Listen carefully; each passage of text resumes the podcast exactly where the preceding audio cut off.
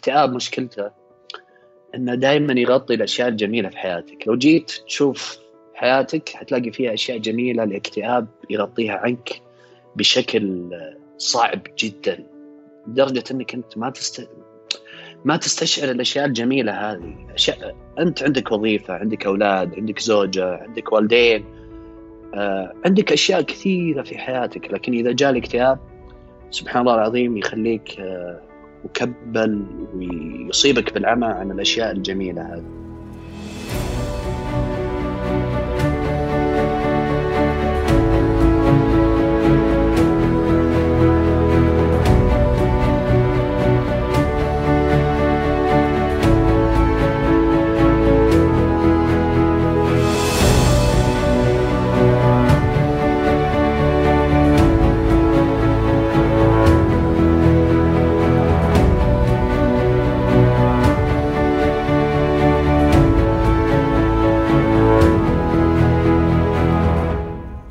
بكم يا أصدقاء.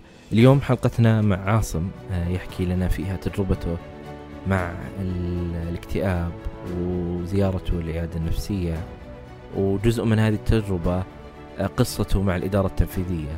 فعاصم آه، وصل لمنصب في في شركته يعني مع عز نوبات الاكتئاب وكان عضو مجلس إدارة. مر بتجربة مختلفة. آه، من يعني حكى لنا من آه، تخرجه من الثانوي حتى وصل للمناصب اللي الآن وصل لها وتجربته في زيارة العيادة النفسية بمختلف يعني الأطباء. آه، كيف قدر يتعايش مع اللي اللي مر فيه؟ وكيف قدر يوصل للمرحلة اللي وصل لها الآن؟ لا تنسوا يا أصدقاء تقييم البودكاست على iTunes كذلك مشاركة الحلقات السابقة مع من تحبون. عبر منصات التواصل المختلفة. أي شخص حاب يشارك تجربته معنا هنا على البودكاست أتمنى منك أنك تتواصل معي على العنوان البريدي وهو أسامة at وجدان dot com. تجدني أنا على تويتر أسامة بن جيفان أو أسامة IST بطلع لك إن شاء الله. أي شخص حاب يدعم بودكاست وجدان بشكل مادي عبر منصة باتريون بالمبلغ اللي يناسبه ويقدر عليه تجد رابط الدعم في وصف هذه الحلقة.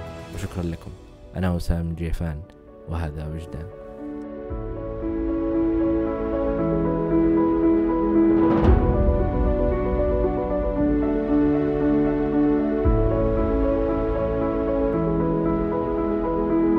ودي أعرف متى أول مرة أول شيء ليش أنت رحت العياده النفسية؟ والله يعني حتى أجاوب هذا السؤال أحتاج إني يعني أشارك يعني مراحل حياتي المختلفة والظروف اللي مريت فيها ألين ما وصلت لل إني أو اتخذت القرار إني أروح للعيادة النفسية. طبعا بداية مرحلة الطفولة يعني أنا كنت في عائلة جدا مستقرة يعني الأجواء في العائلة كان دائما يسودها الترابط، كان في حرص واهتمام كبير، كان في آمال كبيرة يعني معلقة من يعني من الوالدين على شخصيتي أنا بحكم إني الكبير فكانت الأجواء آه، يعني جدا آه، مناسبة لأي شخص إنه ينمو في عائلة. كان كانت يعني أسرة متدينة إلى حد كبير يعني حفظت القرآن في في في سن مبكر. كانت العلاقة بين الوالدين ممتازة جدا. طبعا كان كان في بعض العلامات اللي كانت تدل إنه في في في مشكلة. لكن آه اللي أقدر أقول لك إياه إن أنا فعلا ما اكتشفت هذه المشكلة إلا آه بعد قبل آه ثلاثة أو أو أربع سنوات. كانت المشاكل هذه تمر ب يعني بمراحل. كل مرحله تكون آه، آثارها وأعراضها أكبر من اللي قبل. فمثلا يعني في فترة الدراسة يعني كان كان في حرص شديد على الدراسة من جهتي وكان في بعض العلامات يعني مثلا كنت إذا نقصت نص درجة كانت تجيني حالات بكاء شديدة. ليش أنا نقصت نص درجة؟ آه، كان مثلا آه، في بعض المسائل الدراسية إذا مثلا مسألة في الفيزياء أو الرياضيات آه، مسألة ما فهمتها مثلا كنت أتأزم نفسيا بشكل شديد جدا. يمكن هذه في في في, في إلى خلينا نقول إلى إلى مرحلة أولى أو ثاني متوسط. كانت هذه بعض العلامات يعني تدل في في مشكلة في التكيف مع المشاكل في مشكلة في التكيف يعني إذا أنا جتني مشكلة كيف أتعامل معها؟ وكان الوالد يعني يمكن الوالد الله يجزاه خير شاركني تجربة الاكتئاب بشكل بشكل كبير جدا. كان يعني يعطيني أمثلة كثيرة. يقول لي أنت يوم كنت صغير كنت كذا وكذا وهذه علامات كانت موجودة. طبعا لما بدأت مرحلة المراهقة كنت أمر ب يعني بحساسية شديدة جدا. لدرجة إنه بعض الأحيان لما أشوف اثنين يتكلمون مثلا أتوقع إنهم يتكلمون علي مثلا. هذه هذه هذه كانت مؤشرات ان إن في في خلل. طبعا أنا ما أدري ليش ما حد اكتشفها أو كانت يمكن ما وصلت إلى مرحلة شديدة جدا بحيث إنها تأثر على مسار حياتي و أو أو يعني مسار حياتي الطبيعية. فكانت الأشياء هذه تضايقني. يعني مثلا كنت طالع طلعه مع مع المدرسة مثلا. يعني الناس طالعه تنبسط وكذا فكنت أشوف بعض الأحيان الأساتذة يتكلمون كنت دائما يدور في ذهني إن هذول يتكلمون علي أو شافوا شيء غلط علي و... و... أو بينتقدوني مثلا وهذه كانت تسبب لي ضيق شديد لا أخفيك يعني بس مع كنت أقدر أتأقلم معها إلى حد ما وتأخذ يعني وقتها وبعدين تروح وأرجع لنمط حياتي الطبيعي. طبعا من يوم أنا ما كنت صغير كان كان يعني عندي طموح كبير إني أدخل كلية الطب. وكان يعني كنت يعني دراسيا جدا متفوق ووصلت إلى مرحلة الثانوية وكانت درجاتي جدا ممتازة وكان عندي تعلق شديد في الطب لدرجة جدا كبيرة وتخرجت بمعدل عالي من ثالث ثانوي تخرجت أذكر ب 98% وقدمت على كلية الطب. وللأسف ما قبلت. يعني إلى الآن إلى يومك هذا أنا ما أعرف ليش ما قبلت. طبعا دخلت الاختبارات حقتهم والمقابلة الشخصية. يمكن ذيك الأيام كان ما كان في الاختبار التحصيلي والقدرات والأشياء هذه. أي سنة هذا كان؟ هذا تقريبا في عام 2000 تقريبا. اللي هو تخرجك من الكلية. من الثانوي. من الثانوي بالضبط. يعني أنا صراحة الاكتئاب ما اكتشف إلا في مرحلة متقدمة من عمري. بس كانت كانت يعني هي النقطة الفاصلة يعني دخول كلية الطب. يعني حتى الوالدة تقول لي تقول لي يعني تقول دائما لإخواني حتى لعيالي الآن الوحيد اللي ما تعبني في الدراسة هو عاصم. لأني كنت متعلق بشكل شديد جدا بكلية الطب وكان عندي طموح عالي وكنت يعني أبذل وقت طويل في المذاكرة و... ف... وكان من الأشياء اللي فعلا أثرت في نفسيتي بشكل كبير. آه... آه... ان في زملائي اللي في المدرسة كانوا مستواهم أقل مني دراسيا وتخرجت بأعلى منهم وقبلوا في الطب. فكانت هذه هذه يعني هي المرحلة الصعبة بداية المرحلة الصعبة. ما هي الأصعب؟ هي بداية المرحلة الصعبة وعلاقتي مع الاكتئاب. طبعا لما ما قبلت قبلت في كلية الصيدلة. طبعا ذيك الفترة يعني تحط الخيارات. أنت تبغى طب تبغى صيدلة. فأنا كنت حاط الخيار الأول الطب الطب البشري بعد كذا طب الأسنان بعد كذا الصيدلة. فاللي حصل اني اني قبلت في كلية الصيدلة وكانت صدمة شديدة بالنسبة لي. ما كانت يعني يعني جاذبة بالنسبة لي مثل الطب. فطبعا مريت بمرحلة صعبة كان فيها انعزال وكذا و وعدم رغبه في الالتحاق بالجامعة. يعني خلاص قلت أنا ما ما أبغى التحق بالجامعة ابدا. فالوالد خير سأل لي وطلع لي بمخرج. سأل سأل الناس ويعني وتقصى. طلع ان في نظام تحويل.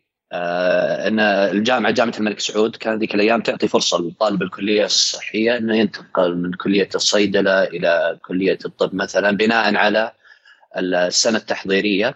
إذا جبت معدل فيها ممكن آه تحول من كلية لكلية. فكانت هذه شوي يعني فتحت لي بارقة أمل. آه لكن للأسف إني دخلت الكلية السنة التحضيرية وأنا شوي مشدود. يعني يعني أنا أنا لا يمكن أكمل في كلية الصيدلة. فقال لي والد أنت ليش تيأس؟ حاول. حاول يعني جيب المعدل وبعدها يصير خير. اني احول من كلية لكلية. أنا كنت فوق الأربعة أربعة من خمسة. اللي حصل إني أنا جبت 3.99 يعني كان الفارق point 1 point 01 عرفت كيف؟ فجلست أفكر آه، بعد أول سنتين تقريبا في الكلية قلت أنا لا يمكن أستمر كذا يعني أوكي حكمل ال ال ال ال الدراسة بس لا يمكن أقعد بالنفسية هذه. فاتخذت قرار إني ألتحق بالعمل الخيري إلى جانب الدراسة وهنا يمكن نقطة دقيقة شوية من الاشياء اللي تعلمتها من الاكتئاب إنه بعض الأحيان الاكتئاب هو موجود. الاكتئاب موجود بس تلاقيه يلف حولك يدور على أي شيء عشان يمسك فيه.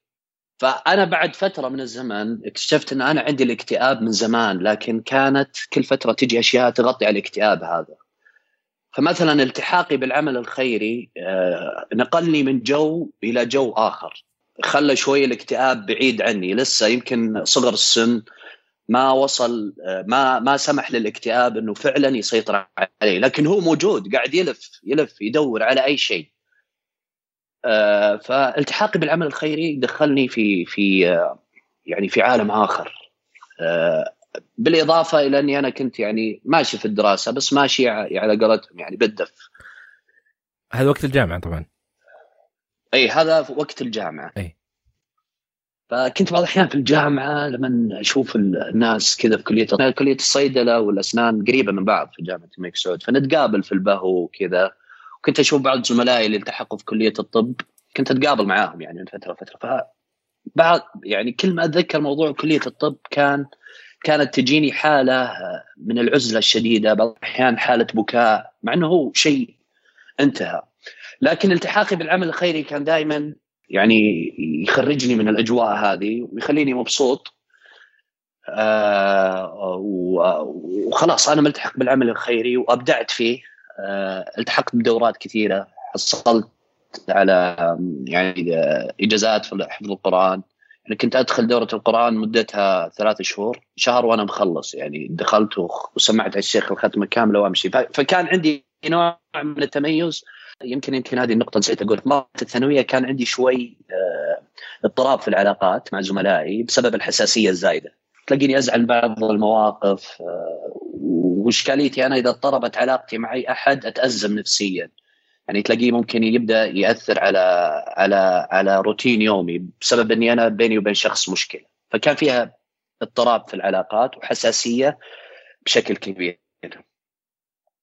يمكن اللي يميز مرحلة الجامعة زي ما قلت لك هي العمل الخيري آه، والتطور فيه. يعني قطعت فيه شوط كبير لدرجة إني بديت آه، يعني أمسك مناصب. وادير مجموعات وادير أحياء وكانت النقطة اللي كانت ما هي جيدة فترة الجامعة هي الإهمال الدراسي بسبب عدم رغبتي في, في الصيدلة. فكان هذا زي المخرج لك.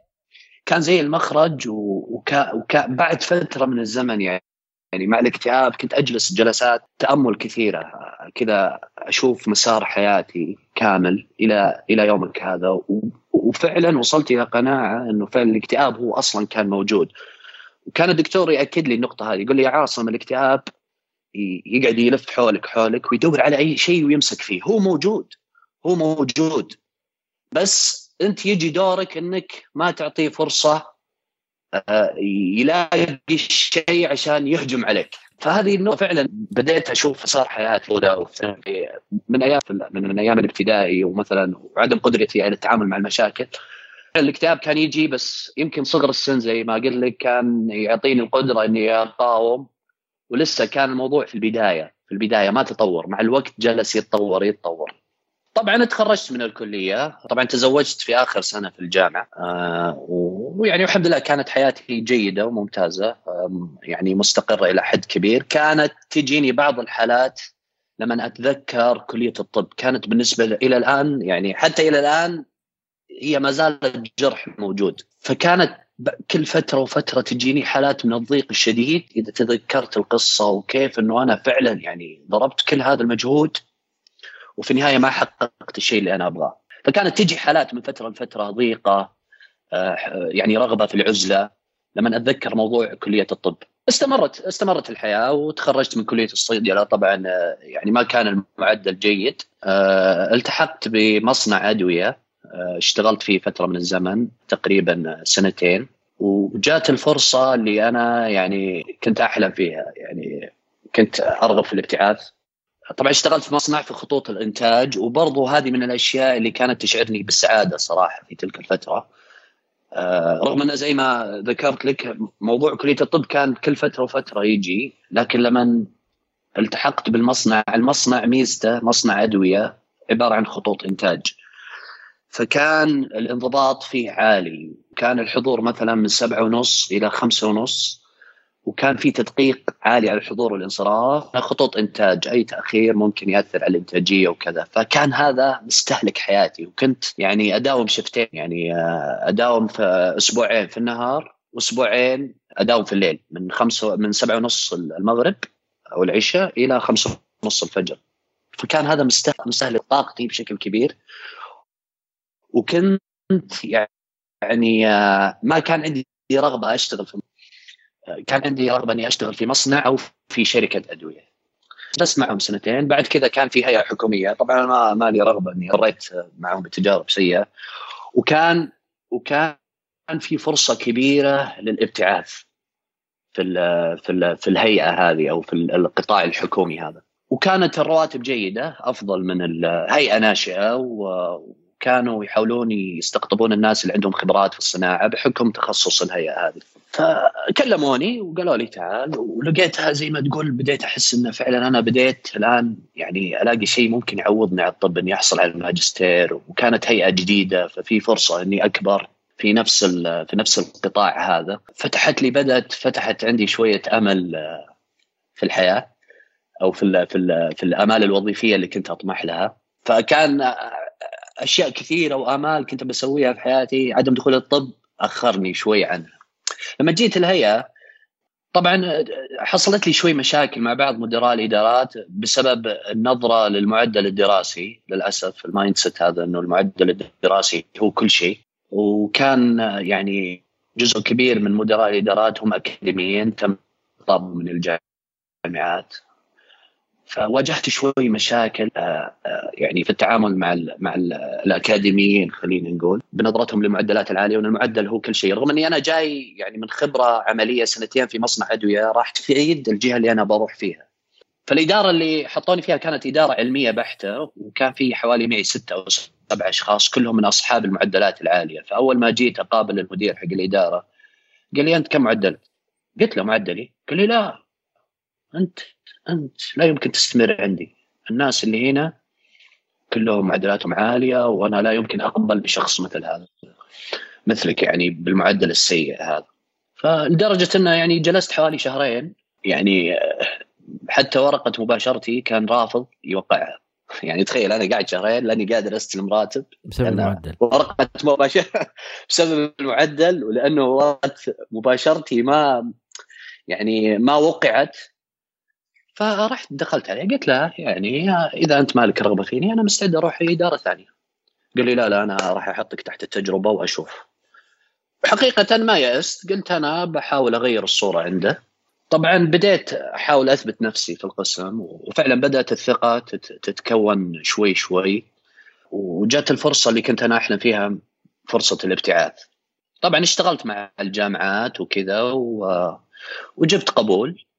ودخلت دخلت عليه في الإدارة في في مكتبه وقلت له هذا قبول أنا عندي رغبة في الابتعاث. قال لي طيب خلي الأوراق عندي و... وأنا راح أشوف. ان جلست الأوراق حوالي ثلاثة أربع شهور إلين ما طلع قرار داخلي آه، في الهيئة إنه الابتعاث سيقتصر على بريطانيا وأستراليا. جبت له كذا قبول مطلع. طبعا الهيئة طلعت قرار إنه الابتعاث يقتصر على آه، على على أمريكا وكندا. وطبعا أنت أكيد أخبر مني عشان تجيب قبول من أمريكا وكندا ما هي ما هي it's not that easy يعني محتاجه جهد كبير. والغريب إن في ناس قبلي بأسبوعين قدموا أوراقهم وطلعوا قبل القرار هذا. فأقول لك لما طلعت الهيئة القرار إنه الابتعاث يقتصر على كندا وأمريكا جاني ثاني يوم جاب لي قبولاتي. طبعا جبت له أربع قبولات وتعبت وأذكر إني يعني اختبرت IELTS وجبت له يعني قبولات من جامعات جيدة. ما هي مرة ممتازة بس جامعات معترف فيها في بريطانيا واستراليا جاني ثاني يوم كذا يعني بكل بكل برود رمالي القبولات حط لي قال لي عاصم خلاص ما عاد في ابتعاث فكانت هذه الصدمة يعني أخذت تأثيرها علي بشكل كبير وبدأت تجيني وعدم رغبة في العمل و لكني بعد فترة جلست يمكن حوالي شهر شهرين كذا. الضربة ثانية اللي توجع يعني. جلست شهرين يعني يعني تجيني نوبات بكاء انعزال مالي نفس لأي شيء. بعدها بعد الشهرين هذه كنت كملت حوالي سنتين. ف بالنظام أنا أستحق ترقية. فرفعت طلب ترقية وتمت الموافقة عليها وطبعا وصلت للجنة النهائية. وكانت الترقية هذه معروف إن فيها زيادة كبيرة يعني فيها زيادة حوالي 15 أو 20% فأخذت مجراها حوالي تسعة شهور. وبعد كذا تفاجات ان الزياده ما تتجاوز ال 2% مع إن زملائي اللي قبلي بسنه تعاملوا يعني تعامل معهم بمعامله بمعاملة ثانية أخذوا حوالي 30% وأنا جتني يمكن 2 أو 3% فخلاص يعني دخلت في الدوامة مرة ثانية وقلت أنا لا يمكن أستمر. لا يمكن أستمر في مكان زي هذا يعني. واتخذت القرار إني أطلع. طبعا كان الفترة هذه أمر بنفس يعني حالات العزلة الشديد. بس زي ما تقول كنت أحاول ألاقي حلول وأغصب نفسي إني أحاول أحاول أحاول. بس في نفس الوقت كانت في العلامات اللي تدل إنه في مشكلة في اكتئاب في في في في شيء غلط في التعامل مع الأحداث اللي تصير في الحياة. يعني أنا اللي جالس أفهمه الآن إنه يعني مثل ما ذكرت إنه الاكتئاب أصلا من زمان موجود. و... موجود من زمان. وصاير إنه زي النوبات بس الفرق إنه يعني لما أنت مثلا لما كنت في في الجامعة أنت شغلت نفسك في القطاع الخيري. يعني ما ما ما حطت لك ما حطت لك فرصة أصلا عشان تتعامل مع مشاعرك وأفكارك واللي واللي تمر فيه. بعدها آه انشغلت في المصنع. فهذا أخذ منك أصلا جهد بدني قبل ما يأخذ جهد عقلي ولا شيء. فخلاص أنا بالضبط. مشغول مشغول مشغول مشغول. لكن كل مرة يعني تصدم في جدار تكتشف إنه لا لسه هذا اللي اسمه اكتئاب موجود ما راح. ولا وصل إلى مرحلة إني مثلا أنا ما أقدر أروح الدوام مثلا. ما وصل لمرحلة إني أنا ما أقدر أمارس حياتي الطبيعية إني مثلا ما أطلع مع أولادي أو مع زوجتي. هي نوبات يعني نوبات تروح وتجي والحياة ماشية. تمام؟ مع إني لما يعني لو أجي أقول لك أنا كيف الآن مشاعري بعد ما بدأت قررت آخذ العلاج وكيف حياتي حياتي هي فعلا أجمل بكثير من قبل.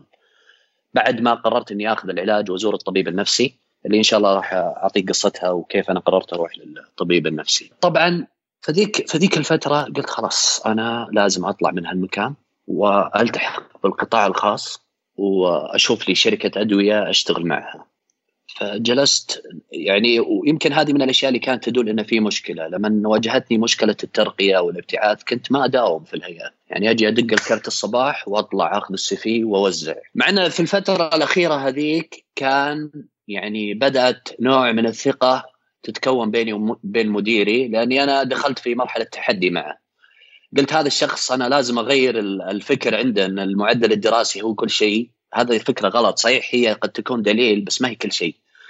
فدخلت معاه في تحدي لين ما قدرت ولله الحمد أغير الصورة عنده. بس خلاص بعد موضوع الترقية أنا قررت أطلع. جلست حوالي يمكن خمسة أو ستة شهور. الين ما حصلت وظيفة في شركة من أكبر شركات العالم في الأدوية. أه والتحقت فيهم وكان يعني يعني من كثر ما أنا خلاص لا يمكن أستمر مع القطاع الحكومي رحت براتب أقل. يعني قلت أنا راح آخذ التحدي هذا. أهم شيء أطلع. يعني خلينا نقول قرار عاطفي شوي. فدخلت القطاع الخاص ودخلت وأنا كلي حماس. قبل معلش قبل الموضوع هذا في المرحلة هذيك مرحلة الجامعة ومرحلة الهيئة اللي أنت اشتغلت فيها أنت قلت أنت مريت بهالنوبات والتغيرات. كيف هل الناس اللي حولك كانوا يلاحظون في شيء أو إنه يشوفونك نفسك أنت ما تغيرت يعني؟ سواء كانوا أصدقاء أو عائلة قريبة. لا يعني كان كانت الناس تظن إني أنا أهول يعني أو خليني أعطي المواضيع أكبر من حجمه. يعني أنت ليش مكبر الموضوع؟ الحياة أكبر من كذا الحياة لسه فيها فرص أنت لسه لسه شباب. آه ليش كذا؟ يعني أنت ليش تبكي؟ ليش تتضايق؟ ما يدرون إنه أنه, إنه هذا شيء أصلا خارج عن إرادتي. أنا متضايق فعلا. يعني عندي مشكلة في التعامل مع أحداث الحياة. كيف أتعامل مع المشاكل؟ شيء حصل مخالف لرغباتي كيف أتعامل معه؟ الحياة فيها بدائل الحياة يعني كنت صراحة في تلك الفترة أحتاج أحد يوجهني كيف أتعامل مع مشاكل الحياة. هذه المهارة اللي فعلا كانت تنقصني وكانت يعني يعني بشكل واضح مرتبطة بشخصيتي. اللي فعلا أنا ما اكتشفت شخصيتي إلا بعد الجلسات النفسية. يعني يمكن هذه من أكثر الأشياء اللي أفادتني أني أنا عرفت منه عاصم. وش شخصية عاصم؟ يعني آه، يعني فعلا أنا اكتشفت أن الجلسات النفسية ساعدتني في أني أتعرف على شخصيتي أكثر وكيف أتعامل معاها وكيف إذا جتني المشكلة كيف أتعامل مع المشاكل هذه بناء على شخصيتي أنا. ويمكن لاحقا أنا حشارك يعني الشخصية اللي قيمني عليها المعالج النفسي وش شخصيتي بالضبط اللي فعلا ما اكتشفتها إلا بعدين. طبعا في حياتي الزوجية آه، يعني كانت زوجتي تقول لي أنا دائما حساس. يعني بعض الأحيان تزعل من أشياء بسرعة تزعل بسرعة وكذا. آه، فالشخصية الحساسة هي كانت لها دور كبير في في آه، في يعني في وجود الاكتئاب في حياتي. عدم القدرة على التعامل مع مشاكل الحياة، المهارة هذه اللي فعلا إحنا نفتقدها يعني في المدارس، يعني أنا ما أذكر مرة إن في المدرسة أحد أعطانا دورة كيف تتعامل مع مشاكل الحياة. آه، في الجامعة مثلا آه، في دورات معينة كيف تتعامل مع مشاكل الحياة إذا واجهتك مشكلة، يعني فعلا كنت أفتقد للمهارة هذه. واللي فعلا أثرت على حياتي بشكل كبير، طبعا دخلت الشركة، طبعا شركة كبيرة وفيها آه، يعني فيها اهتمام بالموظفين وفيها حوافز وفيها مجال إنك تكبر. دخلت كنت أصغر واحد في في في القسم. آه، وخلاص حطيت قدامي هدف إني أنا في الشركة هذه لازم أكبر. آه، وجدت لي البيئة المناسبة التحفيزية. مشيت في الشركة كبرت معهم. ويمكن وصلت حاليا أنا ماسك إدارة كاملة وعضو في مجلس الإدارة. والغريب إني تعينت مدير فترة فترة شدة الاكتئاب للإدارة. ربك سبحانه وتعالى وفقني وكان الشركة هذه فتحت لي آفاق كثيرة.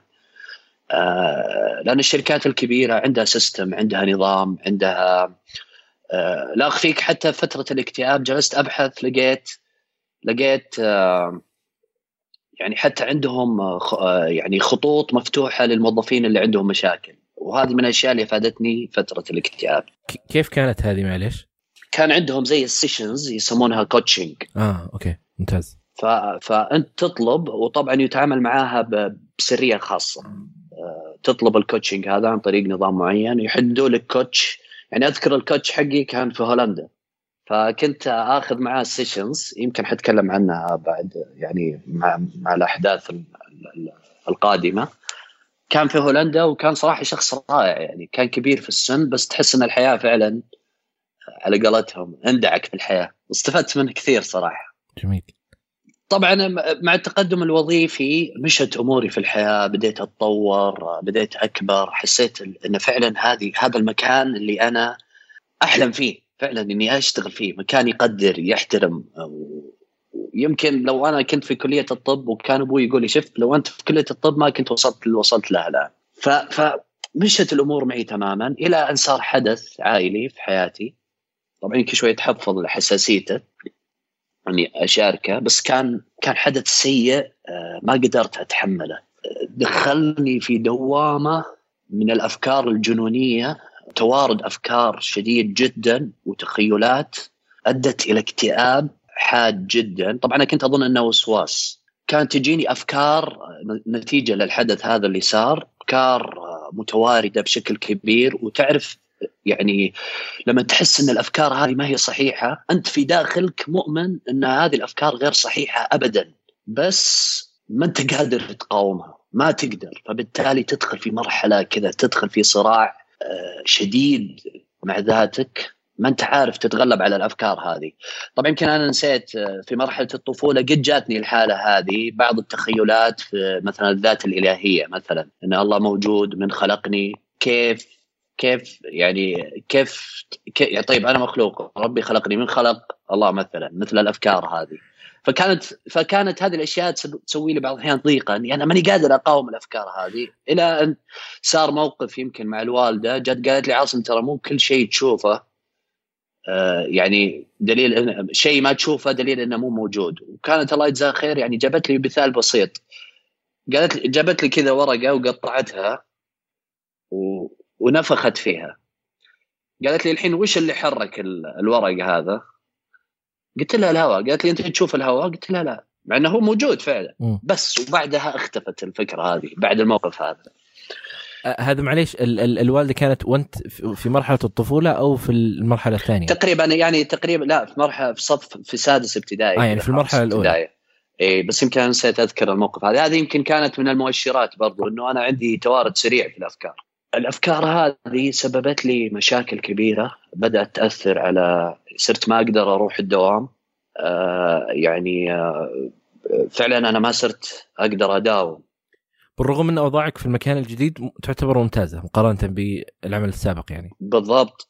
يعني كان مكان إلى الآن أنا مستمر فيه يعني تقريبا أنا لي معهم تقريبا 11 سنة. بدأت تأثر خلاص أنا بديت أوصل بديت يعني أدخل في مرحلة من توارد الأفكار الشديد جدا لدرجة إني أنا ماني قادر أقاوم. بديت ما يعني بدأ وزني ينزل بشكل جديد شديد جدا. يعني أذكر خسرت يمكن من كثر التفكير خسرت يمكن حوالي 20 كيلو. بكاء شديد جدا. شعور بالضعف بديت ما أداوم ما أقدر أداوم بديت أقرأ أشوف أنا إيش ممكن أسوي عشان أحل المشكلة هذه. فخلاص أنا بديت أيقن إنه هذا أنا فعلا دخلت مرحلة اكتئاب وأنا ماني قادر أتغلب عليه فلازم أتخذ قرار. فالسحبه المرة هذه كانت قوية جدا مقارنة جدا شديدة جدا لدرجة ما تتخيلها. يعني كان شعور صعب أخوي أسامة. يعني لما انت تحس انك انت ما انت مؤمن بالأفكار هذه بس ما انت قادر تقاومها. تواردها شديد جدا لدرجة يشعرك انك إنك فعلا مكبل. آه خلاص بدأت حياتي تتأثر. آه فعلا ما قد ما ما قدرت آه يعني أمارس حياتي بشكل طبيعي. فذيك الساعة خلاص قررت وطبعا قررت إني أنا أروح العيادة النفسية. آه كنت شوي متخوف أي عام هذا كان؟ هذا تقريبا كان قبل أربع سنوات. ف... قبل أربع سنوات. ف... ف... يعني الفترة هذه قريبة يعني إحنا نتكلم لما أنت مريت بهذه التجربة مرحلة الضعف ومرحلة البكاء الشديد والتغيرات فأنت يعني في في مرحلة متقدمة من عمرك. ما انت يعني ما انت في مثلا في هذاك الوقت لما كنت طفل تبكي ولا إيه صحيح. سبب ولا أي شيء لا الآن إيه صحيح. الأمر ما هو بالسهولة هذه إنك تتعامل معه. إيه خلاص يعني يعني أيقنت إني أنا خلاص حياتي حتوقف. لازم أتخذ قرار لازم أشوف حل. فذاك الوقت قررت إني أروح العيادة النفسية. طبعا كان الحمد لله قدرتي جيدة. يمكن ذيك الفترة ما كان التأمين يغطي. يعني قررت أروح أشوف أفضل عيادة. وفعلا بحثت ورحت للعيادة هذه. دخلت على الدكتور قال لي طبعا شرحت له الحالة كاملة. طبعا اللي ما عجبني إن الدكتور هذا يعني ما أعطاني ال quality time يعني ما أعطاني وقت كافي إني أنا أشارك قصتي بشكل كامل. وكذا قال لي أنا بصرف لك دواء وحتبدا جلسات العلاج. وطبعا كانت أصلا الكشفية غالية وكانت جلسات الجلسات النفسية جدا مكلفة. بس بالنسبة لي أنا يعني الحمد لله كنت قادر. وقلت معليش أنا راح أدفع عشان صحتي لأن أنا فعلا وصلت لمرحلة بديت أحس إني أنا خلاص بديت أخسر حياتي. ممكن أوصل لمرحلة آه يعني ممكن أخسر وظيفتي بس الحمد لله ذاك ذيك الفترة يمكن كان مديري متفهم جدا. وطبعا لأني اشتغلت معاه فترة طويلة هو عارف أنا وش سويت معه فقال لي عاصم طبعا أنا شاركت شاركت معه قصتي قلت له أنا أمر مرحله نفسية صعبة قال لي خلاص أنت لا تداوم وأنا بغطي عليك حاول تقدر تشتغل من البيت بعض الأشياء وانت اهتم بنفسك الفترة هذه وهذا الشيء صراحة ما أنساه له. جميل. فدخلت على الدكتور صرف لي العلاج. الزيارة هذه في أحد يعرف عنها وقتها؟ يا أبوي بس كان يمكن يدري عنها. إيه؟ يعني أنا كلمت أبوي وشجعني إني أروح. قال لي لا روح وشوف فالوالد عنده تصور ويمكن مر بتجربة إنه أيام الفكر القديم إنه قد يكون المرض النفسي هو سحر أو أو أو عين أو حسد وكان يواجه مشكلة في إقناع اللي حوله إنه لا لازم نروح الطبيب وفعلا قدر يقنع الناس و... فكان الوالد يعني عنده نوع من التصور عن الأمراض النفسية وكذا وشجعني قال لي خلاص أنت لازم تروح. طبعا في ذيك الفترة كانت آه يمكن معليش شوي نسيت أذكر النقطة هذه كانت تجيني حالات انهيار في البيت بشكل مو طبيعي. كذا يعني أشبه ما تكون بالتشنج بكاء شديد جدا لدرجة أن زوجتي ما كانت تعرف تتصرف معي فكانت تتصل على على الوالد والوالد يضرب مشوار للبيت طبعا البيت شوي بعيد ويجي يقعد معي ويهديني وكذا. كانت هذه نوبات تجي من فترة لفترة كانت زوجتي ما تقدر تتعامل معي فتضطر أنها تتصل على الوالد والوالد يجي ويقعد معي ساعة ساعة ونص يتكلم معي لين ما تروح النوبة وخلاص أرجع. وكانت هذه تجي من فترة لفترة بس الوالد يوم شاف إنها بدت تتقارب وصارت فتراتها متقاربة بشكل كبير. آه وبعد ما أنا قلت له خلاص أنا لازم أروح العيادة النفسية شجعني ورحت للدكتور. طبعا ما أعطاني الفرصة إني أنا أتكلم معه صرف لي دواء. وطبعا تقييمه كان وسواس قهري. يعني أنا ما كنت أشوفها وسواس قهري بدرجة ما هي أفكار غير منطقية. آه والمشكلة في عدم التعامل معها. فأخذت العلاج وكنت شوي متردد وطبعا بحكم تخصصي في الصيدله قرأت عن الدواء وشفت أن الدواء آمن وجيد رغم أن أنا كان عندي concern بسيط أنه الدواء شوي قديم. يعني في في أشياء أحدث منها نزلت بعد الدواء هذا متقدمة أكثر وال side effects حقتها أقل. آه فقلت خلاص أنا بشوف بجرب الجلسات النفسية يمكن تفيدني وما ما آخذ العلاج. يعني يمكن تمشي معي الجلسات النفسية. طبعا الجلسات النفسية كان صراحة اللي في العيادة هذيك كان كان آه ممتاز جدا كان متخصص جيد. آه وكان يعني عنده كم هائل من المعلومات وصراحة الشيء اللي استفدت منه آه من الشخص هذا إنه أنا عرفت شخصيتي. يعني بعد ما جلست معه وأعطيته كل الأحداث اللي صارت فسر لي شخصيتي بطريقة جميلة جدا. قال لي أنت شخصيتك حساسة واعتمادية في نفس الوقت. شخصية حساسة اعتمادية مثالية. وبدأ يشتغل على الموضوع هذا. طبعا مشكلتي أنا كانت في الجلسات النفسية إنها كان التأثير حقها مرة قصير. يعني أروح للمعالج النفسي يبدأ يعطيني كلام ويعطيني يشرح لي ويعطيني كيف تتعامل مع الأفكار والمشاعر وكيف إن المشاعر تؤدي إلى إن الأفكار تؤدي إلى مشاعر وبعدين المشاعر تخليك تتخذ إجراءات. فأنت إذا قطعت الفكرة بالتالي تقدر تتعامل مع المشاعر. فكانت هذه الأشياء تأثيرها بالنسبة لي مؤقت يعني تقعد ثلاث أربع أيام وبعدين ترجع لي حالة الاكتئاب. آه فكان تأثيرها بالنسبة لي وقتي وزي ما قلت لك لو أقول لك الشيء اللي استفدته من الجلسات النفسية هو إني أنا عرفت شخصيتي وبعدين مع العلاج بديت آه أشتغل على الشخصية هذه كيف أتعامل معها. آه طبعا لما شفت إن الجلسات النفسية يعني بدأت تفقد يعني تأثيرها بالنسبة لي خلاص حضرت أربعة خمسة ست جلسات تأثيرها كان وقتي جدا. كنت أتصرف تصرفات غريبة. يعني مثلا إذا جتني حالة الاكتئاب تلاقيني مثلا حجزت طيارة ورحت المكة وركبت سيارتي ورحت الشرقية وجلست في فندق.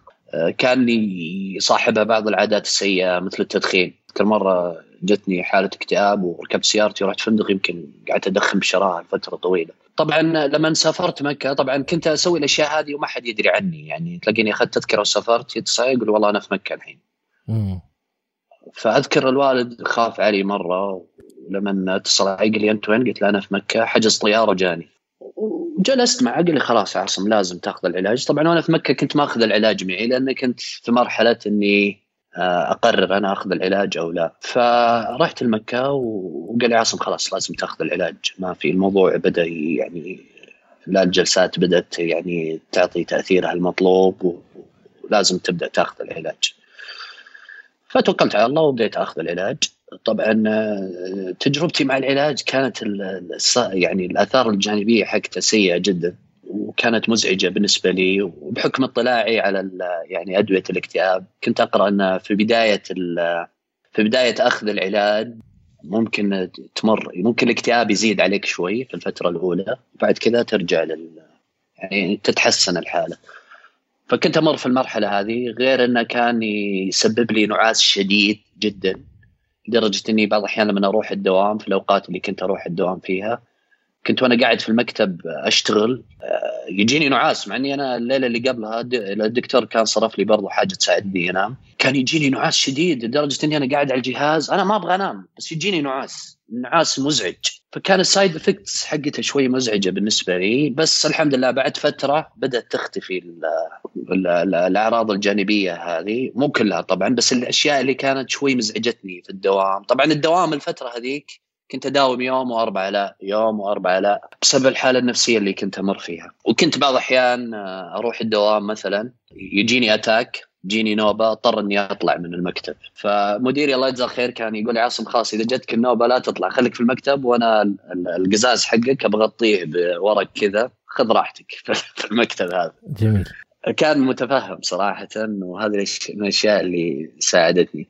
بديت العلاج بدأت تستقر حالتي بشكل كبير. طبعا التشخيص هو كان الاكتئاب أو الوسواس اللي أعطاك إياه الدكتور كان تشخيص أو وسواس قهري. وأنا صراحة كنت متردد يعني ما كنت أحس إن أنا عندي وسواس بقدر ما هو أفكار غير منطقية تتوارد على ذهني وما أقدر أتعامل معها. يمكن من الاشياء برضو اللي اللي كنت كانت تزيد حالات الاكتئاب عندي آه، أو حالات ضيقة الصدر وتوارد أفكار. إني بعض الأحيان لما أطلب المساعدة يعني بعض الناس ما تتحمل إنها تشوفك الناس اللي تحبك ما تتحمل إنك تشوفك أنت في لحظة انهيار. بعد ما كنت قوي جدا وكنت قادر تدير أمور حياتك تشوفك بالضعف هذا ما تتحمل. ففي كثير من الناس اللي حولي يعني ما قدروا يساعدوني لأنهم ما قدروا يتحملوني يشوف يشوفوني بالوضع هذا. فهذا الشيء كمان أثر على نفسيتي شوي إن الناس اللي حولي ما هي قادرة تساعدني. كان يمكن الوالد هو الوحيد اللي كان قريب مني و وكنت أجلس معه يعني كنت كل جمعة نتقابل أنا وياه في دانكن دونت نتكلم ونضحك. كانت هذا هذه الجلسة بشكل أسبوعي ساعدتني بشكل كبير آه نفسيا إني أتحسن. فكنا نتكلم وندردش. فالوالد كان فعلا صديق لي خلال الفترة هذه وساعدني بشكل كبير. هذه من الأشياء اللي كانت تضايقني. ليش الناس ما توقف معي؟ وهذا يفسر الشخصية الاعتمادية اللي أنا عليها. أنا فعلا شخصية اعتمادية. وقت المشكلة أحب الناس تساعدني تتفاعل معي. لما أتكلم أحب الشخص اللي قدامي يتفاعل معي يساعدني. فهي شخصية اعتمادية وهذه من الأشياء اللي اشتغلت عليها خلال فترة العلاج وحاولت إني أقرأ وحشارك تجربتي في الموضوع هذا. طبعا بعد العلاج استقرت أموري. بديت آه، أرجع للدوام. بشكل طبيعي آه، آه، فترات روحتي للدكتور بدات تقل بدأت أسترد حياتي. كم جلست حتى تصل للمرحلة هذه؟ جلست يمكن حوالي آه، خمسة شهور تقريبا. مع العلاج والجلسات؟ مع العلاج والجلسات مع إني الجلسات يعني آخر شهرين وقفتها لأن حسيت الدواء بدأ يشتغل معي ويساعدني. الجلسات يعني كان تأثيرها وقتي بالنسبة لي ما كانت تساعدني بشكل كبير مثل لما أخذت العلاج. العلاج فعلا هداني وخلاني فعلا أحس إني أنا شخص آه، مبسوط يعني أمارس حياتي بشكل طبيعي. لا يعني ما أقول لك إني أنا وصلت إلى مرحلة من الشفاء التام لا كانت بتجي نوبات بس إني كنت أقدر أتعامل معاها.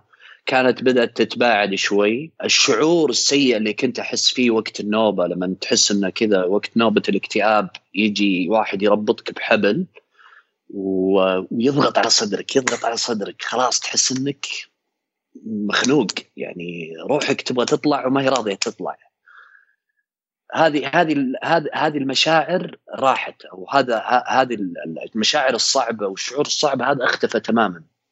أو خف خلينا نقول بشكل كبير. آه بدأت تتحسن أموري. آه آه يعني وطبعا يمكن هذا القرار الخاطئ اللي اتخذته قلت خلاص أنا أموري تحسنت وطبعا أنا عندي وعي إني كيف أوقف العلاج. فاتخذت قرار صراحة إيقاف العلاج من نفسي بعد تقريبا ستة أو سبع شهور وبدون مشورة الطبيب طبعا. بديت أخفف الجرعات تدريجيا أه ووقفت العلاج من عندي. لأنه تعتقد إنه خلاص أنت وصلت لمرحلة ما تحتاج. خلاص أنا استرديت أموري وحياتي بدأت ترجع مشاكل خفيفة آه، قادر أتعامل معاها. وقفت العلاج ووقفتها تدريجيا بحكم اطلاعي. أنا أعرف أن أدوية الاكتئاب لا يمكن انك توقفها مباشرة. جلست بعدها تقريبا شهرين وبدأت الحالة تنتكس مرة ثانية. أي مشكلة بسيطة أي أي موقف بسيط يخلي الاكتئاب يرجع لي. بدأت نوبات البكاء ترجع. بديت أحس إن عندي مشكلة. اتخذت قرار سريع قلت خلاص أنا بروح الدكتور بس ما أبغى أروح الدكتور الأول لأني أنا ما كنت مرتاح معه صراحة. آه، أخذت موعد عند دكتور ثاني. طبعا رحت له وكان يعني أعجبتني جدا طريقة آه، تعامله معي كأول جلسة. طبعا جاء دخلت العيادة. الدكتور طبعا قعد معي حوالي ساعة أول مرة. ساعة كاملة يسمع يسمع يسمع. وكان يعني عجبتني طريقة تفاعله معي الشيء اللي كنت أبحث معه. شخص وأنا أتكلم معه يتفاعل معي. آه، التفاعل اللي كنت أبحث عنه سواء كان تفاعل جسدي تفاعل في البادي لانجوج عرفت كيف؟ هذا الشيء ريحني كثير. أن الشخص اللي قدامي كان متفاعل معي. طبعا راح معي أبوي في العيادة وأول طبعا طلب من الوالد إنه يطلع في البداية وبعدين طلب مني أطلع أنا ودخل الوالد عليه وجلس مع الوالد. بعد كذا رفع السماعة وتكلم مع زوجتي شوي تكلم مع والدتي. جميل. آه، فهذه الأشياء صراحة كانت بالنسبة لي مرة ممتازة. حسيت إن الشخص فعلا ما كان عنده استعجال أو ما كان يبغى يستعجل في الحكم على على على الحالة. إي يعني السنوات هذه كلها ما هو يعتقد إنه أنا من يعني من المستحيل إنه أجي أحكم عليه في 10 دقائق. هذا كم عمره بالضبط. لما وصلني. فمن أنا عشان أقول له في 10 دقائق ترى هذه مشكلتك خلاص خذ الدواء وامشي. بالضبط. وكان يعني يعني لما جاي يعطيني التشخيص قال لي عاصم الحالة اللي عندك يعني ما هي ما هي وسواس قهري. الحالة اللي عندك هي عبارة عن أفكار غير منطقية أدت إلى اكتئاب. فأنت التشخيص بالنسبة لك النهائي هو اكتئاب. وقال لي آه، الدواء الأول آه، يعني هو دواء ممتاز وجيد بس في أشياء متطورة أكثر منه. وصرف لي الدواء الثاني. طبعا الدواء الثاني كان مريح جدا يعني ما يحتاج إنك تاخذه إلا مرة في اليوم. side effect أقل. وناسبني جدا الدواء يعني لدرجة إني ما كنت أشعر في ال side effects كثير إلا بعد بعض ال side effects المشهورة اللي لادويه الاكتئاب بشكل عام. لكن باقي أدوية باقي ال side effects اللي للدواء هذه ما حسيت فيها البتة.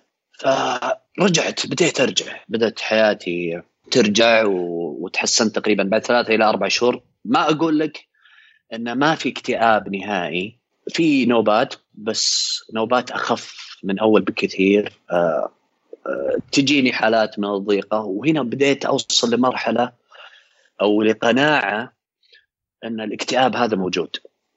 وأنا حاليا ما أبغى أقاوم الاكتئاب هذا. ال mindset اللي قبل إنه أنا لازم أقاوم وهذا اللي شجعني أترك العلاج.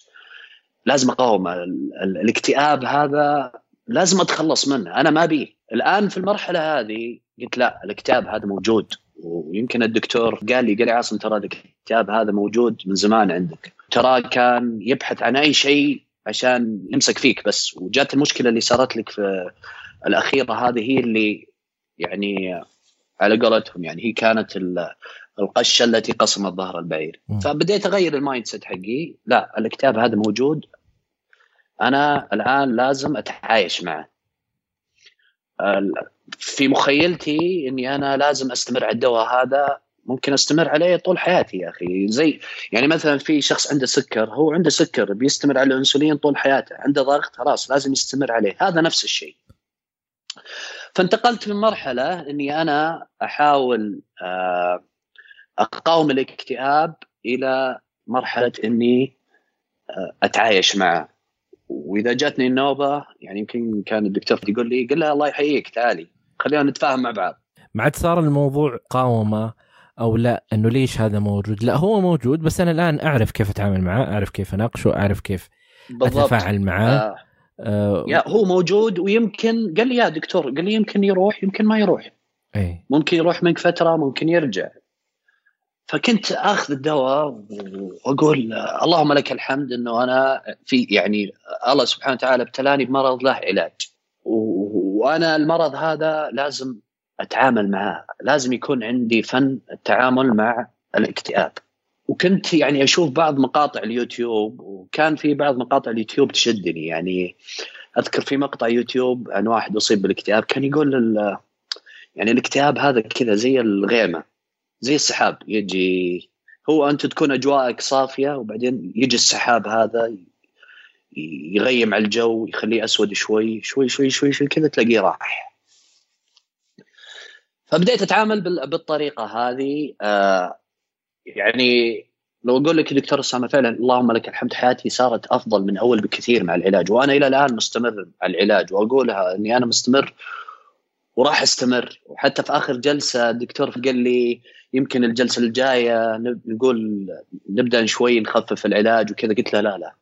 أنا أنا حاليا ما أبغى أوقف العلاج لأنه برضو يمكن من المشاكل اللي مريت فيها أثناء الاكتئاب وقعت شوي في مشاكل مالية لأني كنت أبحث عن أي شيء يدخل عليه السعادة. فكنت أصرف كثير وأبحث عن سعادة موهومة آه، أو يعني وهم السعادة. كنت أشتري بعض الأشياء كله بحث عن سعادة فدخلت شوي في مشاكل مالية. حتى الآن أنا قاعد أحلها. الحمد لله حليت يمكن حوالي 50 أو 60% منها. بس قلت للدكتور أنا حاليا ما أبغى أوقف العلاج. لين ما أنتهي من المشاكل هذه تماما بعدين نفكر. قال لي خلاص على راحتك. وأنا برضو أيدك في الموضوع هذا. فالحمد لله آه، يعني آه، أصبحت نوبات الاكتئاب تتباعد بشكل كبير جدا. بدأ التفكير الإيجابي يسيطر علي تطوير الذاتي. يمكن من القصص الظريفة اللي صارت لي في في يعني وأنا في عز الأزمة كذا مديري استقال راح لشركة ثانية جاء العرض أفضل وراح. طبعا في الشركات الكبيرة هذه دائما المدير يحط سكسسور له. يعني وعندهم system بحيث إنهم يستثمرون في الناس اللي موجودين في الشركة بدل ما أجيب شخص من برا لا. عندهم حاجة يسمونها زي زي ال talent pool يعني ال talent pool هذا في تصنيف لكل كل أفراد الشركة. هذا شخص ممكن يمسك position آه، في المستقبل. شخص لا والله هذا يجلس مكانه ممكن ما يتطور. يتم نقاشها داخليا. في أشخاص مثلا يكون عندهم فرصة إنهم يطلعون يمسكون مناصب برا السعودية بنفس الشركة. فاستقال مديري وكنت ذيك الفترة كانت تجيني نوبات يعني مزعجتني شوية وما كنت نفسيا مهيئ. فاتصلوا علي ال HR وقالوا لي إن مديرك كان حاطك إنك أنت تصير تصير ال successor حقه أنت محتاج مقابلة شخصية واحدة آه وسيتم تعيينك على ال position هذا. طبعا أنت ما. يعني بقدر ما فرحت لكن أنا فعلا ذيك الفترة ما كنت مهيأ ابدا. ويعني وكانت كان الوضع النفسي بالنسبة لي صعب. ودخلت ال interview حتى أذكر إني ما جهزت لها ولا سويت أي شيء وكنت يعني دخلت رغم إنها كانت فرصة بس خلاص كان الاكتئاب مسيطر علي بشكل كبير جدا وخلاص يعني بديت أفقد يعني الأمل في في العشر سنوات الجاية من حياتي. خلاص يعني أنا جاني اكتئاب و فكانت فترة صعبة ودخلت ال interview على مضض. وقلت خلاص أصلا ما حي ما حيقابلني. يعني ما حيقبلوني. يعني كان ذيك الأيام المدير العام كانت المقابلة هي صورية بس عشان يطمنون انه فعلا إنك أنت fit على ال position هذا. وما دخلت بالحماس. كان يسألني بعض الأسئلة التقنية فكنت أجاوبها. وبعض الأسئلة الإدارية وكنت أجاوبها. وفعلا يعني يعني طلعت من الانترفيو قلت هذول ما لا يمكن يختاروني. لأنه أنا فعلا ما دخلت مهيئ للمقابلة الشخصية. طبعا بعدها بشهرين يعني تم تعييني مكان المدير هذا كمدير تنفيذي للإدارة وهنا وهنا نقطة مهمة يعني لما يعني لما أجلس في الجلسات الخاصة مع نفسي أقعد أفكر أقول قد إيش الاكتئاب كان يعني مغطي على أشياء جميلة في حياتي. في أشياء جميلة في حياتي بس أنا ما كنت أدري عنها لأن الاكتئاب كان مغطي عليها.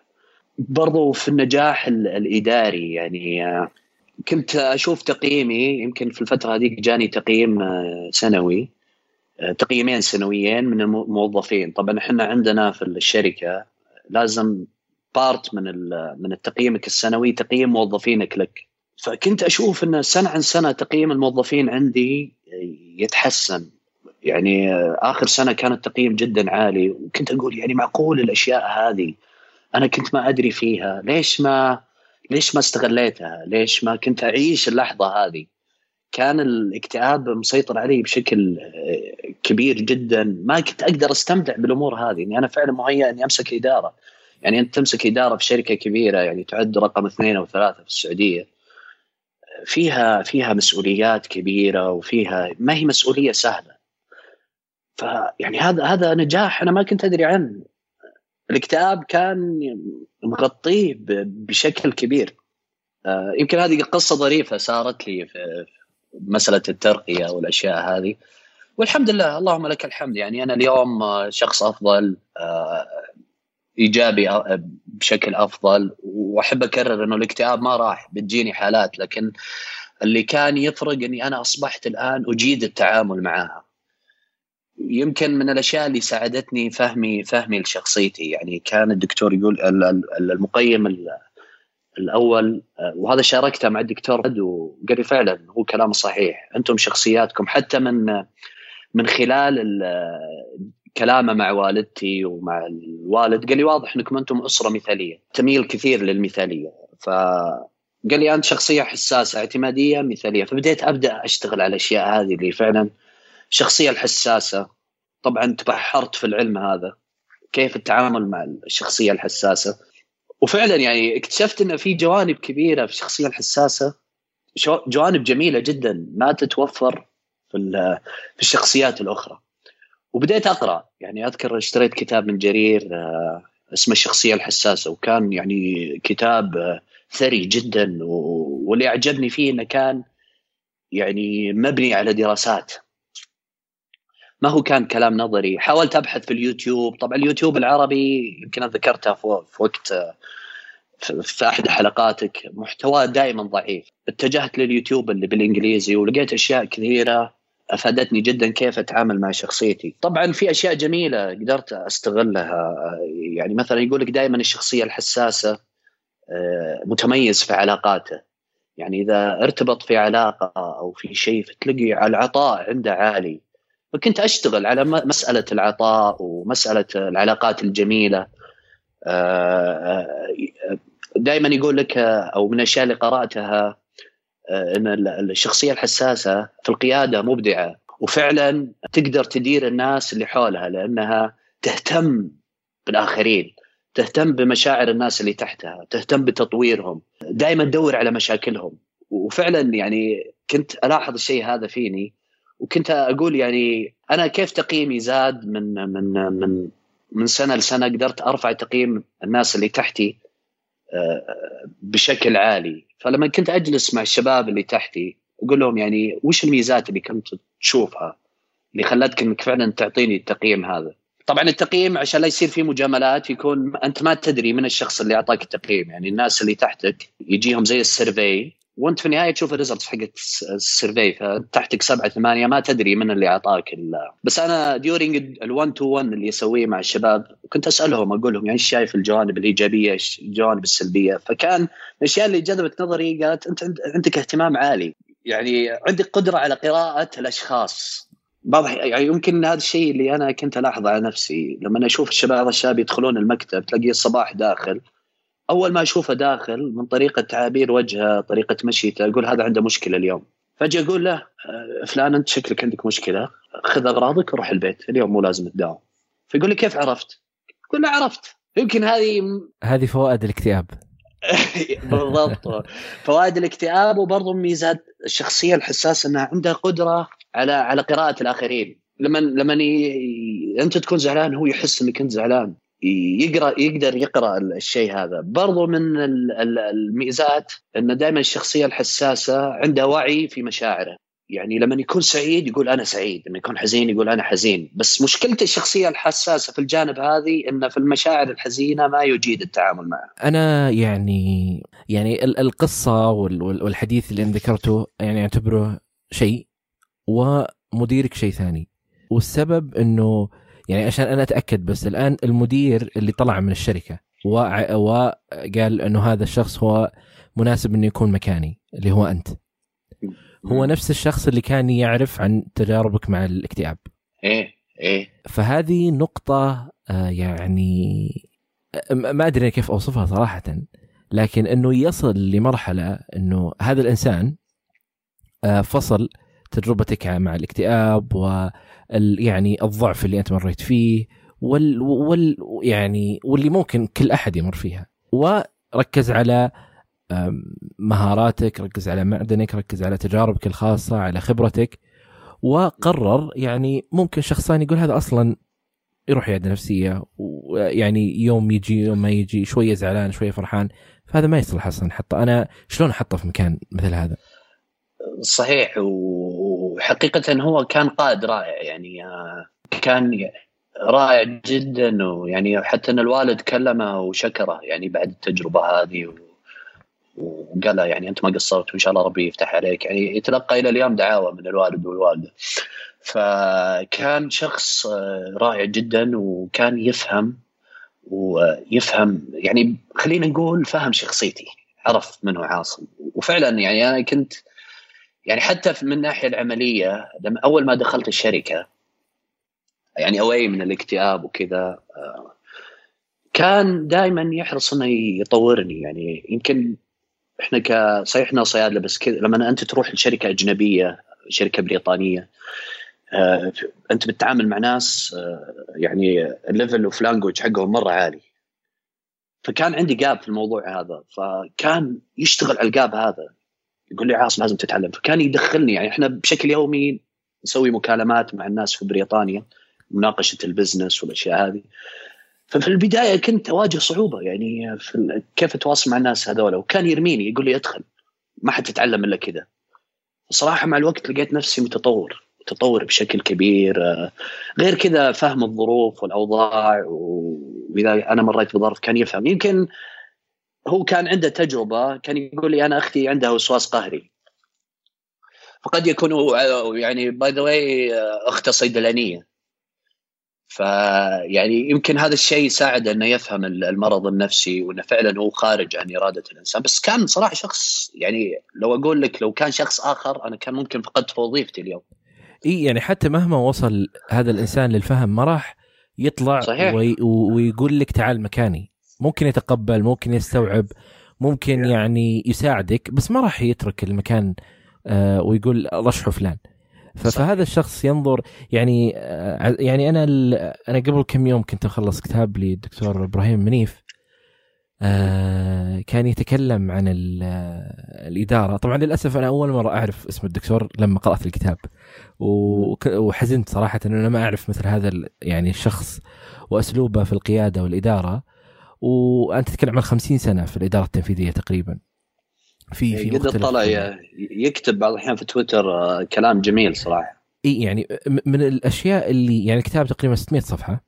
آه، لو أقول لك الشيء الوحيد اللي تكرر عنده وقاله كثير اهتمام المدير بالموظفين. يقول أنا كنت أسأل الموظفين اللي تحتي إنه آه آه يعني عدد أبنائكم آه حفلاتهم آه التفاصيل هذه البسيطة هي اللي كانت فعلا تصنع الفارق فيني أنا كمدير.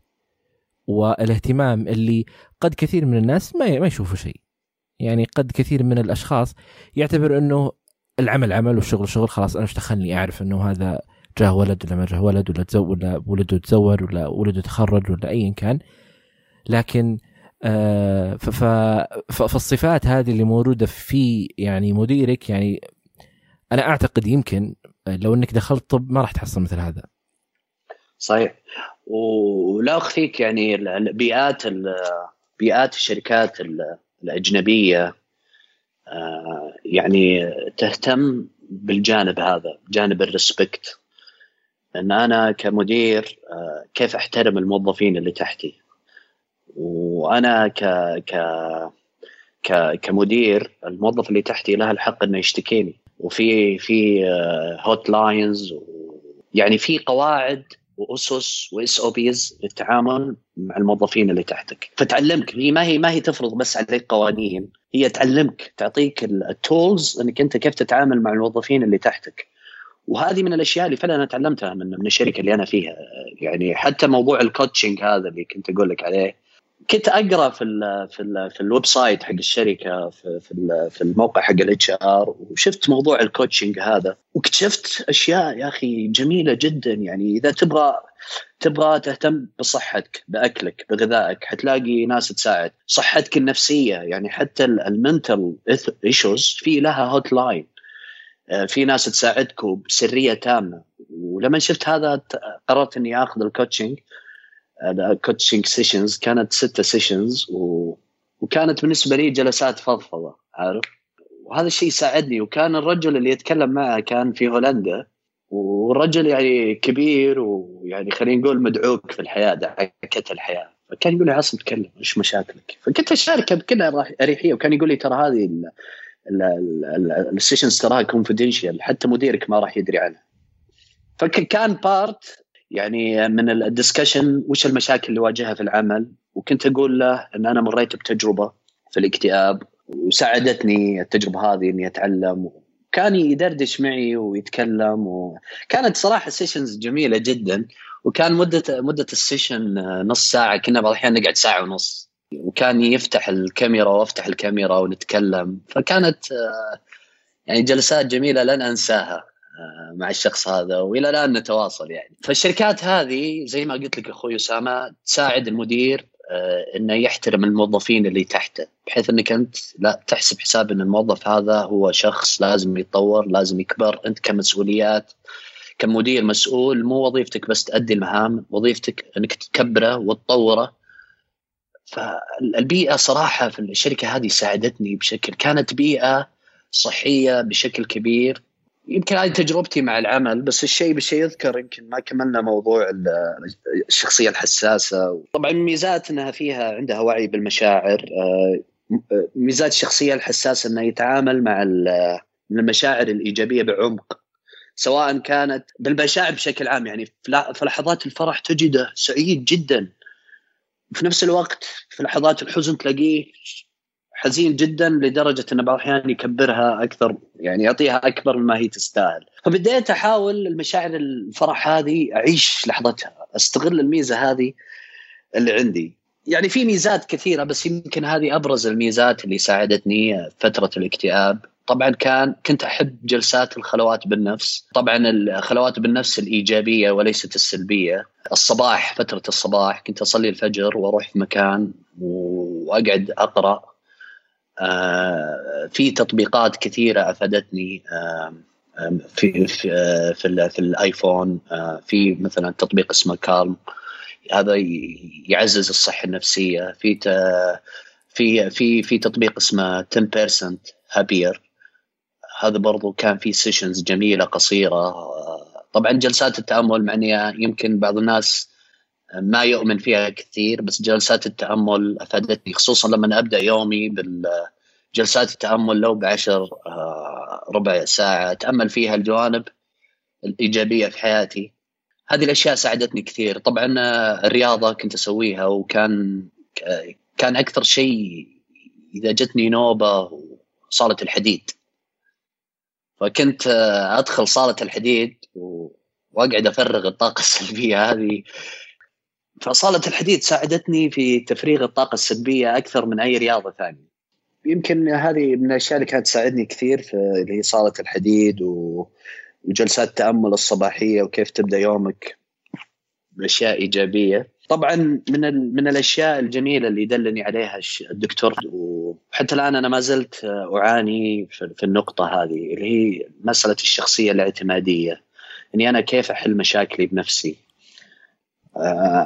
كيف أعتمد على ذاتي؟ كيف أحاول أتصالح مع نفسي أكثر بحيث أنا مشاكلي أنا أحلها بنفسي؟ ويمكن هذا القرار ساعدني في الاكتئاب.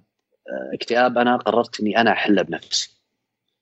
جاتني نوبة أحاول أطلع أحلها أحلها بالطرق اللي أنا اتفقت مع الدكتور عليها. مسألة الاعتماد على الذات والتخلص من الاعتماد على الآخرين. الاعتماد على الله سبحانه وتعالى طبعا قبل كل شيء. وأن مشاكلي أنا أحلها بنفسي مهما كانت المشكلة مهما كان طبعا لا أخفيك في تقدم بس بعض الأحيان أغلب نفسي بعض الأحيان تغلبني بس ما زلت أحاول يعني أحل الموضوع هذا لأنه فعلا كان مسبب لي مشاكل كبيرة. طبعا يمكن نقطة ذكرتها موضوع التصالح مع الاكتئاب والتعايش وأن الاكتئاب خلاص هذا موجود هذا بارت مني أنا لازم أتعامل معاه وإذا جاء أقول الله يحييك نبدأ نتفاهم مع بعض. طبعا يمكن في نقطة ذكرتها أثناء الكلام وهذه نصيحة لكل واحد جاء الاكتئاب، الاكتئاب مشكلته إنه دائما يغطي الأشياء الجميلة في حياتك، لو جيت تشوف حياتك حتلاقي فيها أشياء جميلة الاكتئاب يغطيها عنك بشكل صعب جدا لدرجة إنك أنت ما تست... ما تستشعر الأشياء الجميلة هذه. أشياء أنت عندك وظيفة عندك أولاد عندك زوجة عندك والدين عندك أشياء كثيرة في حياتك. لكن إذا جاء الاكتئاب سبحان الله العظيم يخليك كبل ويصيبك بالعمى عن الأشياء الجميلة هذه. من النقاط اللي يعني فعلا برضو أنا ما زلت شغال عليها موضوع التصالح مع الماضي. ولا اخفيك يعني أخوي أسامة بعض الأحيان حتى رغم إني أنا وصلت له في الشركة هذه إلا إن موضوع الطب ما زال موجود. يعني لسه يعني ماخذ مني حتى على قولتهم. أحاول أتصالح مع الماضي بقدر الإمكان ويمكن من عيوب شخصيتي آه إني أنا ما أنسى بسرعة. يعني آه وهذا برضو كان له دور في الاكتئاب أي موقف سيء يظل أظل اجتره اجتره اجتره وما أنساه بسهولة ويمكن مع العلاج هالشيء هذا خف. تعلمت من الاكتئاب كيف أعيش يومي. اللي أمس هو أمس. أنا أعيش اللحظة. طبعا أخوي أسامة هذه الأشياء لمريض الاكتئاب ترى صعب إنه يمارسها.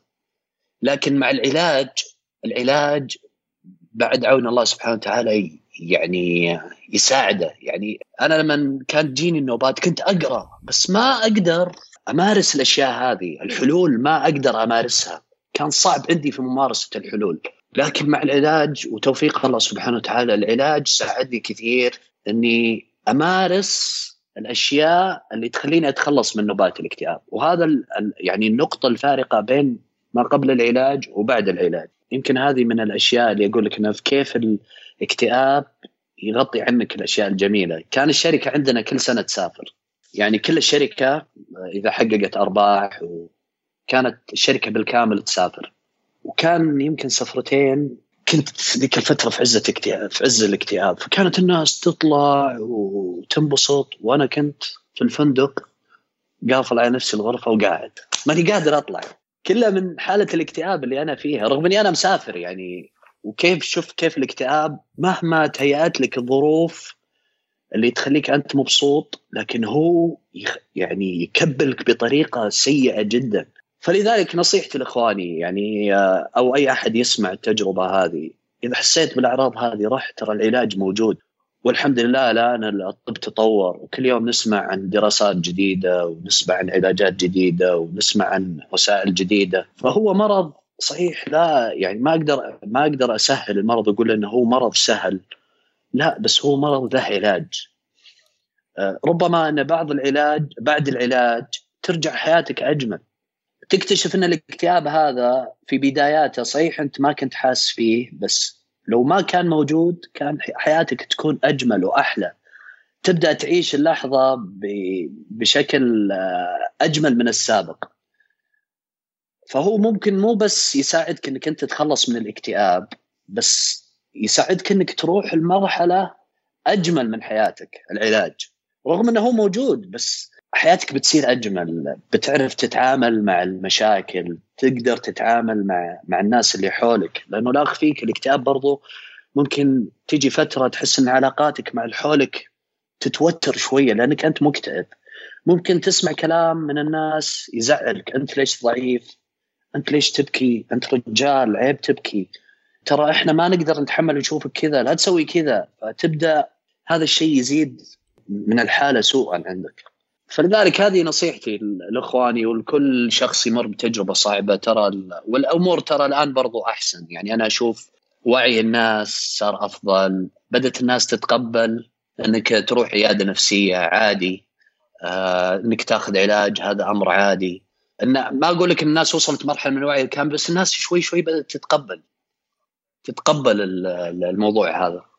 أنا ال ال يعني النقطة صراحة اللي تهم في, في الموضوع هذا يعني ال ال آه آه أنت في مكان يعني في في المنصب التنفيذي اللي أنت موجود فيه الآن آه يعني سأفترض انه أمورك المادية ممتازة انه العلاقات يعني العلاقة الأسرية يعني مثل ما ذكرت مع عائلتك تعتبر جيدة كان خلفيتك في بالضبط. آه يعني القطاع الخيري بالضبط. كنت حافظ القرآن كثير من الأشياء كانت حولك يعني غير منطقي إنه أنت تمر بهذه التجربة. في نظر كثير من الناس. آه إنه كيف طيب أنت عندك كذا وكذا وكذا وكذا وكذا. فيعني إذا تبغى دين فأنت موجود. إذا تبغى علاقات كويسة في العائلة أمورنا تمام. تبغى وظيفة الأمور تمام. راتب كل شيء تمام. لكن يبقى إنه وأنا اللي يعجبني في في النقطة يعني في النقاش إنه فصل الاكتئاب عن شخصيتك وفصل شخصيتك عن الاكتئاب. آه، فأنت عندك هذه الشخصية هي ليست اضطراب هذه الشخصية إنما هي طريقة تعاملك مع بعض الأشياء طريقة آه، تفاعلك مع بعض الأحداث اللي تمر في حياتك سببت هذه السمات إنه الاكتئاب يتطور ولا تقدر تتعامل معه بشكل ممتاز. فالتركيز لما يكون على الشخص أكثر من الاضطراب هذا أعتقد إنه يعني الحل الأنسب والأفضل في تعامل الشخص مع كل مشاكل الحياة اللي تمر عنده. لأنه هو ليس اكتئاب هو شخص له سماته الخاصة. كيف وليش وشلون ممكن صحيح. مع الوقت نعرف إنه ليش آه، وصل لهذه المرحلة من الاكتئاب أو وصل لهذه المرحلة من آه، يعني عدم آه، تعامله وتفاعله مع هذه الأشياء. فهذه نقطة مهمة صراحة إنه الناس تعرفها وإنه لا يوجد شخص عنده الحصانة من إنه يصاب بالاكتئاب أو حتى إنه يطلب العلاج. صحيح. وبرضه يعني يعني يعني النقطة برضه المهمة هنا أخوي أسامة إنه هذه شخصيتك هذه شخصيتك اللي ربي خلق. تعلم لا تحاول يعني أنا أول كان تفكيري إني كيف اتخلص من الشخصية الحساسة. وهذا الشيء كان يخليني أقع في مشاكل أكثر. فبديت أغير الطريقة. أنا كيف أتعامل مع الجانب الإيجابي في شخصيتي؟ وفعلا يعني بدأت تنعكس. طبعا ما حليتها ب 100% بس بديت أتعامل معاها إنه كيف أتعامل مع الشخصية هذه؟ الجوانب الإيجابية جوانب الكرم التعامل مع الناس فهم الآخرين. ساعدتني كثير ولا أخفيك في مجال عملي ساعدتني كثير يعني في التعامل مع الموظفين. يعني حب الشخصية الحساسة للاهتمام بالناس اللي تحتها. حب الشخصية الحساسة إنها تشوف الناس تصير مبسوطة وتكبر كرمها. فهذه الجوانب اللي في الشخصية الحساسة وكيف إنه يحب يدخل السعادة على الآخرين ويساعد الآخرين وكريم دائما. فلما صرت أربط الأشياء هذه وكيف إنها فعلا مرت... أشياء جميلة مرتبطة بشخصيتي وكيف إن الاكتئاب كان يعني يعني مسوي زي الستار عن الأشياء الجميلة هذه. هي شوية أشياء مع الدربة وما في إنسان كامل في الحياة هذه. كل شخص عنده مشاكل وكل شخص عنده عيوب يتعامل معها. إذا ما قدر يتعامل معها أقل شيء يخفف اثارها آه طيب أنا ودي آه لو في عندنا مدراء الآن يسمعون هذه الحلقة آه إيش تنصحهم في موضوع يعني الصحة النفسية وتعاملهم مع موظفينهم و... وك ك ك كمدراء في أي حتى لو كان هم ليس بشرط أنك تكون في في مناصب عالية أنت قد تكون حتى مدير لفريق صغير أو شيء. والله نصيحتي لكل مدير إنه إنه يعني لازم تصير قريب من موظفينك.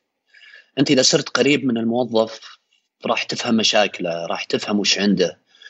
آه، حاول آه، إنك يعني من الأشياء أخوي أسامة اللي تعلمتها من من الشركة اللي هي ال 1 to 1 meeting يعني آه، عندنا نظام في الشركة يجبرك إنك كل quarter تجلس مع الموظف 1 to 1 وتحاول إنك تفهم منه ويعطيك guidance كيف تتكلم مع الموظف هذا؟ كيف تاخذ ال feedback منه؟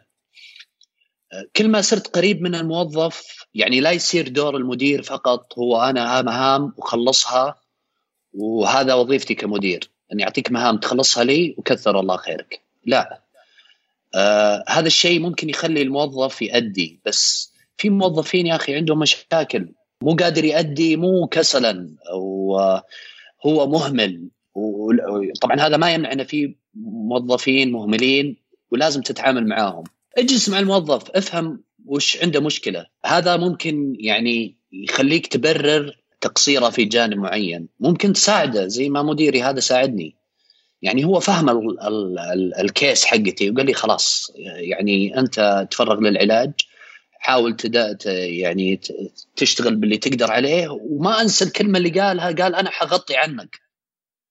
وفعلا يعني أنا مريت بالتجربة هذه ويمكن ما حد من الناس اللي موجودين اللي نشوفهم كل يوم يدري إني أنا مريت في اكتئاب كان عاصم عنده ظروف عائلية وكذا خلاص الله يوفقه. فالقرب من الموظفين وكيف إنك تقدر أنت تتكلم مع موظفك وش احتياجاته؟ ترى احتياج احتياج الموظف مو بس ترى مادة. بعض الحين يكون عنده احتياج نفسي. يحتاج دعم في جانب معين يحتاج تطوير في جانب معين. كيف أنت تساعده؟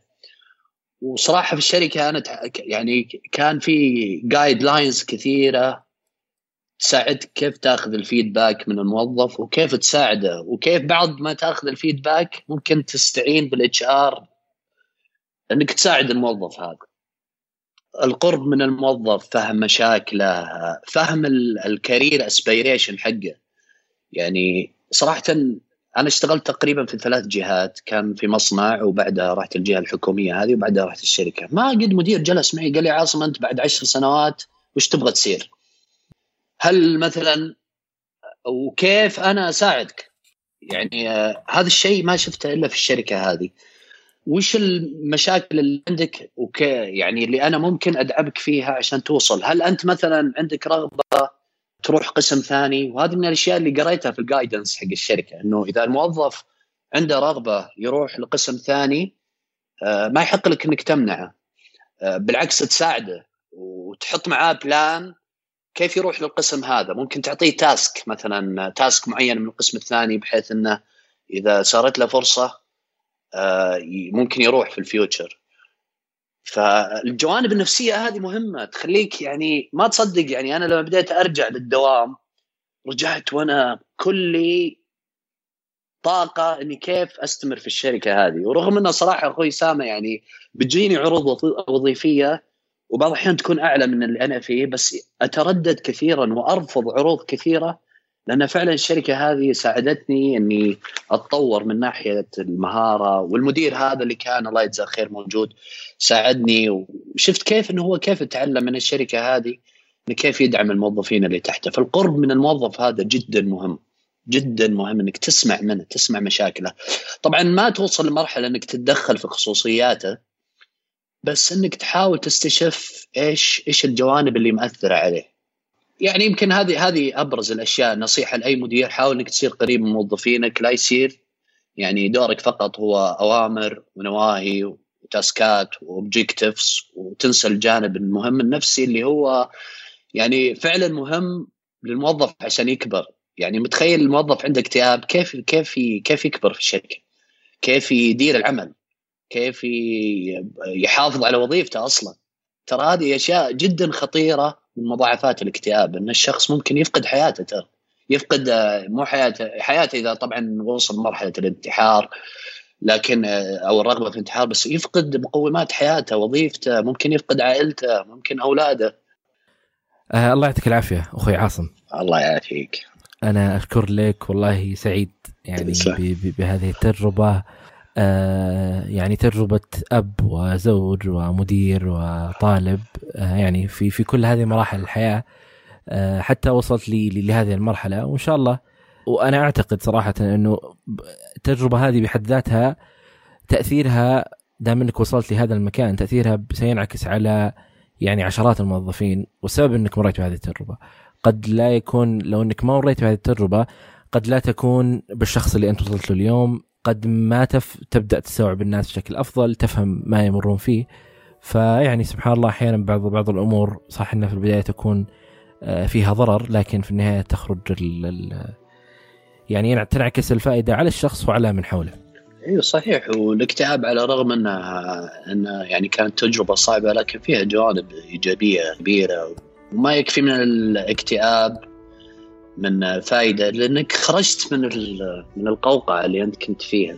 خرجت من مكان إلى مكان آخر وبديت ترسم صورة جميلة للحياة يعني. آه وهذه من الأشياء اللي تعلمتها إني أنا كيف عشر سنوات هذه قدامي صورة أبغى أرسمها. الصورة هذه بعض الأحيان تخرب عليك من جهة تحاول تعدلها بعض الأحيان تزبط من جهة تستمر. لين ما توصل لصورة جميلة وتبدأ تصير النظرة للصورة هذه بشكل عام. فيها فيها جزء مرة جميل ألوانه جميلة في جزء يحتاج تعديل. وتبدأ تعدل في الجوانب هذه لين ما يعني توصل لأهدافك في الحياة. وهذا هذه هذه هذه الحياة يعني ما تخلو من مصاعب ومتاعب. آه شكرا لك. شكرا لوقتك. والله يعطيك العافية.